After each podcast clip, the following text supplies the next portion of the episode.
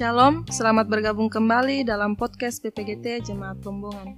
Sesuai dengan renungan harian Toraja atau Rehat, maka hari ini kita akan bersama-sama belajar dan membahas tema Pilih yang baik, tegur yang tak tertib, yang dirandaskan pada Titus pasal 1 ayat 5-16. Sebelum kita membaca dan merenungkan firman Tuhan ini, mari kita berdoa. Tuhan yang selalu kami puji dan muliakan, terima kasih untuk penyertaan-Mu yang selalu nyata dalam kehidupan kami. Nyata Tuhan, Engkau memampukan kami lagi untuk mendengar dan merenungkan akan firman-Mu pada saat ini. Berkati kami Tuhan agar dapat kami mengerti. Dalam nama-Mu kami berdoa. Amin.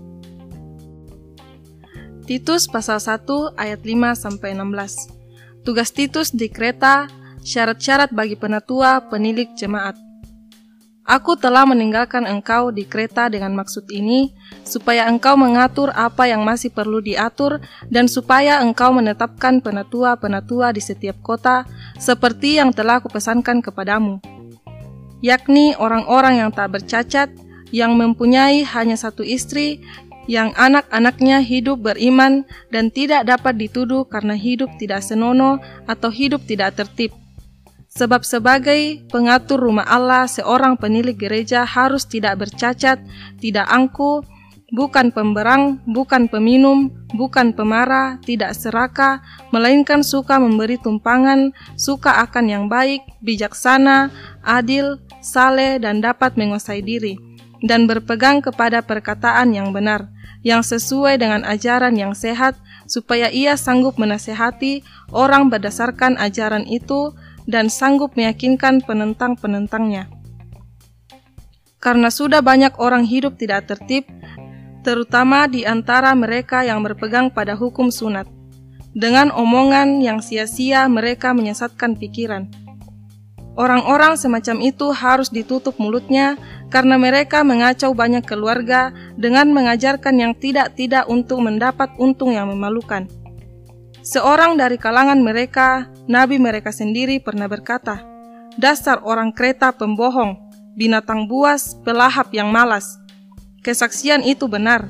Karena itu, tegurlah mereka dengan tegas supaya mereka menjadi sehat dalam iman.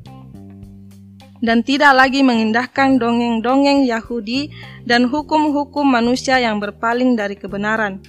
Bagi orang suci semuanya suci, tetapi bagi orang najis dan bagi orang yang tidak beriman, suatu pun tidak ada yang suci, karena baik akal maupun suara hati mereka najis. Mereka mengaku mengenal Allah, tetapi dengan perbuatan mereka menyangkal Dia. Mereka keji dan durhaka dan tidak sanggup berbuat sesuatu yang baik. Amin firman Tuhan.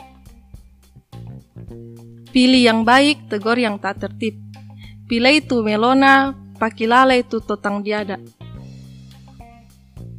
Pernahkah Anda melihat orang-orang yang memiliki semangat besar untuk menjadi penatua?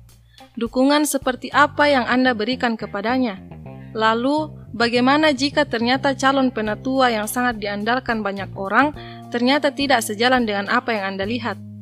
Paulus berpesan kepada Titus, agar berhati-hati dalam memilih penatua, agar orang-orang yang akan dipilih menjadi penatua hendaknya memiliki hati yang tulus dan bukan orang yang suka mencari keuntungan pribadi. Selain itu, Paulus juga mengingatkan agar Titus tidak segan-segan menegur orang-orang yang tidak tertib serta yang masih percaya kepada dongeng. Paulus berharap agar Titus menyampaikan teguran berdasarkan kebenaran dan kasih Kristus. Karena orang-orang seperti itu barulah bisa jujur apabila ia berpegang kepada perkataan yang benar sesuai dengan firman Tuhan. Ciri hidup yang berpegang kepada kebenaran serta memiliki iman yang sehat adalah orang yang tidak melibatkan diri kepada dongeng dan tahyul, serta yang tidak menyerahkan hidupnya dengan mengindahkan dongeng, tetapi yang menjadikan Tuhan sebagai sandaran hidup. Kita harus sadar bahwa dalam kehidupan yang melayani Tuhan, sudah pasti kita memiliki banyak kekurangan yang perlu dibenahi. Melalui surat Titus ini, kita disadarkan untuk selalu menjaga hidup agar tertib, menjadi berkat dan bukan untuk mencari kepentingan diri dalam pelayanan. Tugas yang sedang dipercayakan kepada kita adalah tanggung jawab yang harus dikerjakan dengan sepenuh hati dan rasa pengabdian kepada Allah yang sudah menyelamatkan kita. Karena itu, pilihlah mereka yang ingin melayani Tuhan, namun tegur jika tak tertib. Amin. Mari kita berdoa. Kembali Tuhan, kami tunduk di hadapan-Mu, bersyukur untuk firman yang telah kami renungkan bersama-sama pada saat ini. Melalui firman-Mu ini, kami telah diajarkan untuk saling peduli satu sama lain. Kiranya Tuhan, penyertaan-Mu terus berlanjut dalam kehidupan kami untuk hari ini dan seterusnya. Inilah doa kami, dalam nama-Mu kami berdoa. Amin. Demikian perenungan kita hari ini, semoga kita terberkati. Jangan lupa dengarkan podcast PPGT Jemaat Pombongan berikutnya. Tuhan memberkati.